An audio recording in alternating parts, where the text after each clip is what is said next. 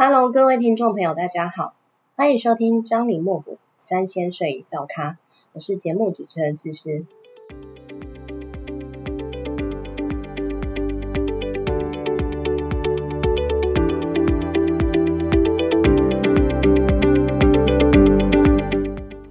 上集跟大家提到有关于慈善会包含失智服务据点的这块细节，相信大家一定是收获不少，也对这类型的社福团体更加的了解。其实思思也是希望说，透过这样的节目，让大家对于慈善会有更加的初步认识，以及让你们知道说，到底平常我们都做了些什么事情，期盼大家可以一起投入来做公益，帮助更多人。也为自己累积福报。而今天我要跟大家分享的一件真实故事，其实是我经过他本人的同意之下来录制这集节目。所以，我到底要分享什么故事呢？你这时候一定想说，别卖关子了，赶快说吧。我今天其实要分享的是草屯进安府慈善会到底是有什么样的魅力，让一个超级霹雳厌恶宫庙文化的铁齿之徒。一百八十度的大转变，变成一个虔诚的宫庙信徒。而故事的主角呢，是我一位临床资深的护理师学姐的故事。她在接触草屯健安府以前，真的是宫庙绝缘体。每天除了公司、家里、娘家，还有医院这几个点哦。像三角连线以外，连员工聚餐、尾牙等等都不愿意参加，基本上都不太出门的。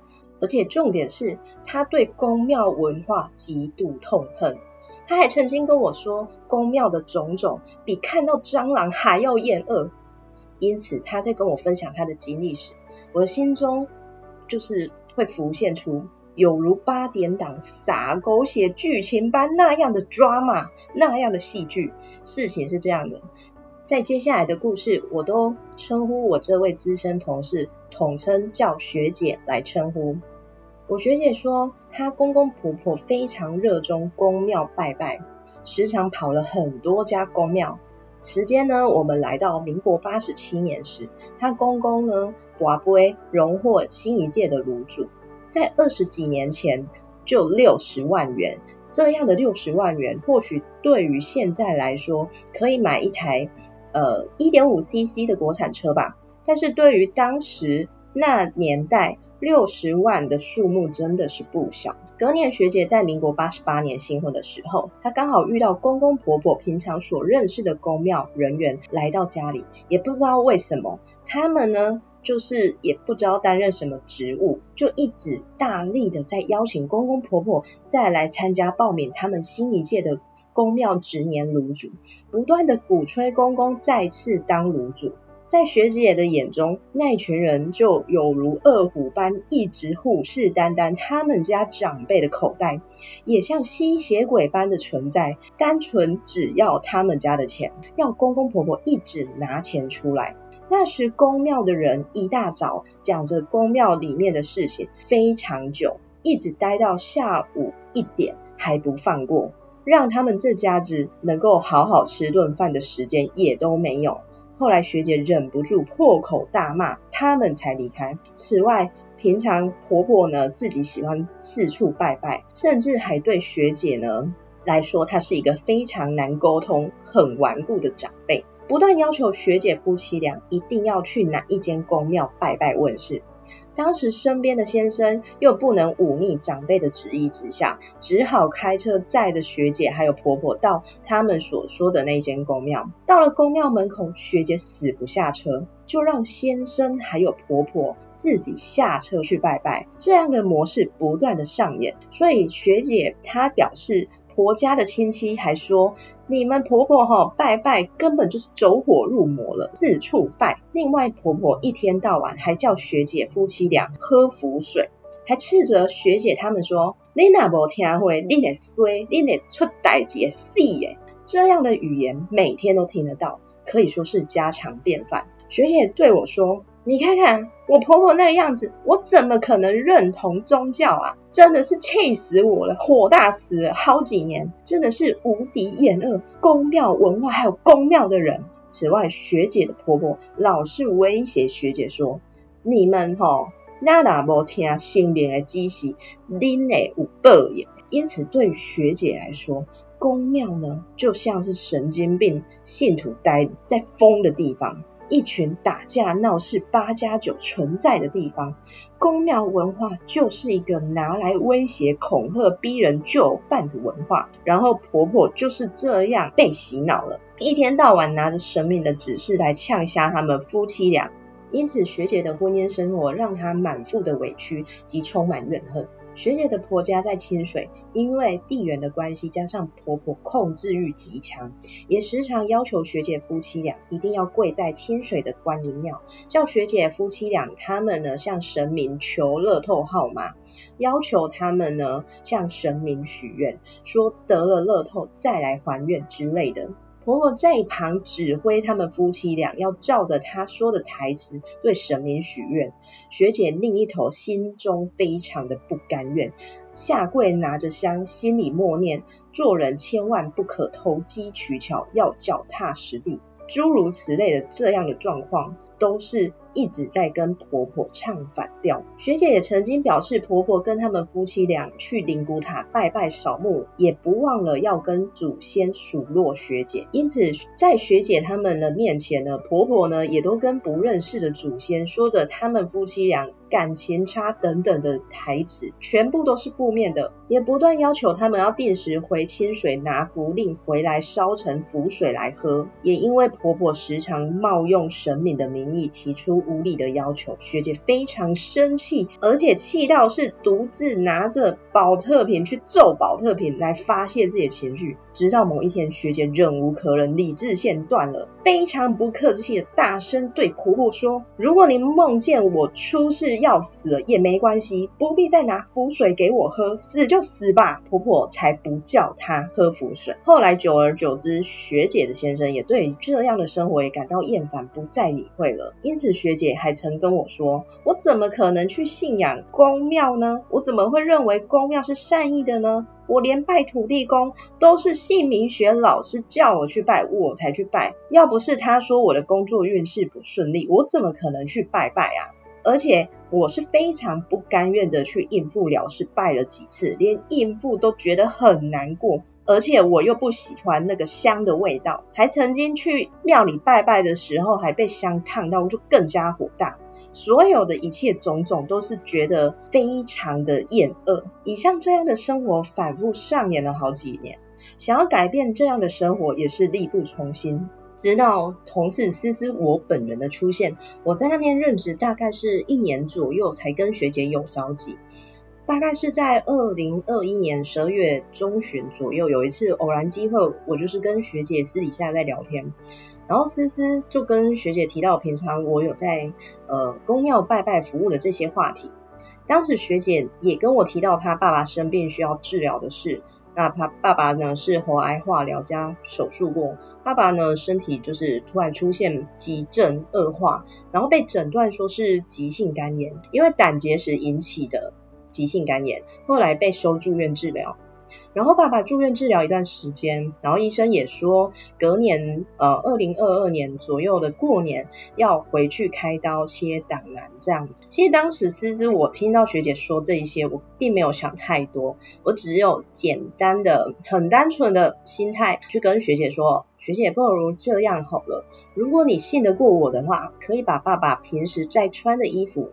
拿给我一件，然后并且提供你爸爸出生年月日跟地址，我帮你带去草人借安符，请神明加持跟调身体。学姐其实也没有想太多，居然就答应了。于是我就跟他相约在某一天寒冷的下午，一间八十五度 C 的门口，他拿着衣服给我。学姐告诉我说，他当时心中。其实在想着眼前这位同事怎么会关心我爸的事情，而且我们两个又不熟啊。然后思思过去又是精神科的护理师，拥有专业的背景，这才是重点。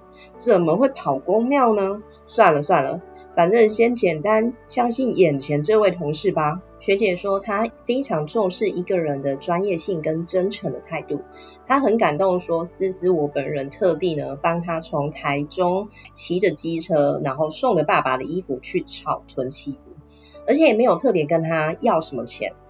也就是这样子，他慢慢的放下偏见。那私底下还在暗中观察我在服务宫庙的这一块，跟她婆婆以往所接触的宫庙有什么不同？从二零二一年十二月，我就跟学姐提到有关于我们草屯进安府的事情，然后以及我平常在庙里都在做些什么，然后。一直到隔年的二零二二年的一月中，到目前这样这段时间，学姐是都还没来过静安府的。平常呢，她下大夜班休假都是忙着娘家爸爸的事情，因此都是时时帮忙学姐从呃草屯静安府这边请师傅开符令，然后我再带回去给学姐，然后代为转知说呃神明的指示是什么。然后渐渐的，学姐非常感谢王爷的帮忙以及思思，那逐渐的放下对于宫庙的成见。学姐的爸爸呢，就是按照医生排定的时间在，呃一月十六号被通知说要住院去准备，因为隔天要开刀。那学姐也告诉我说，她有跟她爸爸说，思思呢协助帮他把衣服带去草屯向神明祈福的经过。那爸爸明明也知道学姐是一个很痛恨宫庙的人，居然会相信同事说的。那当下呢，他也很简单的相信学姐，配合他的指示，将符水呢喝完，并且把衣服呢穿上进去病房这样子。学姐说，在一月十六号办住院的那一天，除了爸爸神奇的配合指示，听话照做喝符水，也发生了一件很神奇的事情。呃，我前前提要好了，学姐的爸爸在中部的某医院就诊，那当时因为疫情的关系，电梯都封锁，然后也找不到门诊的入口。突然有一个男的工作人员骑着机车路过，而且那个人他也不认识哦，就直接对学姐指路，告诉他怎么样进去医院门口。后来呢，他进入到医院以后。但也因为医院太大了，很多地方也都封锁，他也找不到挂号处，就在那边迷路了。他内心非常的着急，不知如何是好。突然间，又有陌生人走向他，告诉他要怎么样去挂号处。接着他来到挂号柜台，柜台的小姐告诉学姐说：“诶，我没有看到病人啊，我没办法帮你挂号哦。”这时候学姐心里想说，爸爸妈妈、弟弟都还在车上等着他办住院手续，可是爸爸又行动不方便，又在坐轮椅。就在学姐当下要拿起电话告诉家人说有这件事情时候，此时此刻柜台小姐的态度突然转变，告诉学姐说：“我相信你好了。”于是呢，当下就帮学姐办理住院手续。学姐本身就想着是有好心，但是不会有好报，而是恶报。这时候他觉得事件居然是如此的美好。后来时间一月十七号早上七点多，爸爸就入手术房开刀。而学姐跟她妈妈都在手术房外面等待。她说，因为三年前妈妈髋关节手术，当然自己坐在开刀房前都是默默的掉眼泪，而现在却跟妈妈在等待爸爸开刀的过程当中，却非常的安心。这辈子以来，从来都没有想过如此的踏实。后来手术也是很顺利，爸爸在一月十九号。拔出引流管之后，隔天就是顺利出院了。学姐在爸爸出院的当天，她本人在回娘家的路上，在闪货车的时候不小心自摔，也就是发生了车祸。本来想说应该会受到很严重的擦伤，甚至跌断手。她说在摔车的当下，突然有感受到一股力量，那刹那间。将他捧起来，有种缓冲的力道，使他在摔车的时候只有轻微的皮肉伤跟部分的淤青破皮。这时候他心里想的是，一定是王爷暗中帮他幸免于难。学姐抱持着对三府千岁王爷的感恩，在过年值班连续上了好几天十二小时的大夜班，终于休假了。那一天是大年初六，然后他又不爽回婆家。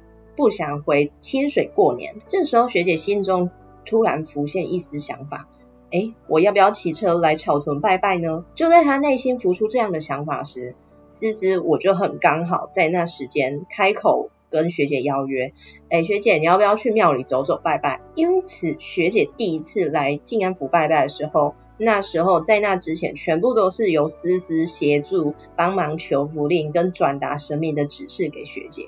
平常呢，学姐是不太出门，非常宅的她，连同事开车到她家门口要亲自接送，她都可以直接拒绝同事不出门。这次学姐破了天荒，那天她还自己骑车看着导航出门，甚至在骑过来的路上，这路程就要将近一个小时，她生怕迷路，还不断的跟我确认路线。后来终于顺利的来到草屯进安府了。他直白的口气告诉我，我对于静安府庙里那样的环境，破旧的环境，真的看了很傻眼诶。外面的土地公庙还比静安府华丽耶。讲到这边，我非常尴尬的回应学姐说，因为静安府大部分的钱都拿去做公益了，没有钱整修。此外，学姐明明是看到神明代言人坐在她眼前跟她说话。她说她回家听到我告诉她说，哎，那个代言人也是大哥退驾之后，就问我说，哎，学姐人呢？怎么没看到你学姐长什么样子啊？我就把这一段告诉我学姐，我学姐心里想说，啊，你到底在想什么啦？啊，代言人师傅不就有看到我吗？刚刚也有跟我讲话啊，你怎么会觉得？怎么会说他没看到我？不知道我长什么样？然后学姐还说，她当代言人退驾的时候，看到他整个往前趴昏倒的过程，她也吓到了，还特别吩咐我不要介绍庙里的人给他认识。她说她想要低调。他第一次来到进安府的经验，就是将一路杀眼回台中。以上所有的种种，让学姐就此改观，也得知进安府慈善会有在办理各项活动，像是冬令救济、丧葬补助等等，都是在做善事，也并不是冒用神明的名义来骗信徒，一直拿钱出来给公庙。到现在回想过去的落差，学姐本人自己也觉得很不可思议。目前学姐自从那一次来进安府以后，内心也是改变很多，想法也逐渐转为正向。从一个孤僻不出门的她，现在定时每个月至少会安排一次的时间，自己骑车来庙里拜拜，甚至帮忙打扫、擦桌子、倒垃圾等等，也跟庙里的人打成一片。甚至啊，还带着自己的先生朋友来庙里拜拜，也跟娘家分享有关慈善会到底都在做些什么公益。以上是思思分享我这位学姐接触草屯进安府以后一百八十度大转变的经过。综合以上，我有一段话想送给大家：这世上有三样东西是别人抢不走的，一是吃进胃里的食物，二是藏在心里的梦想，三是读进大脑的书。我觉得外加第四点，那就是走过的经历。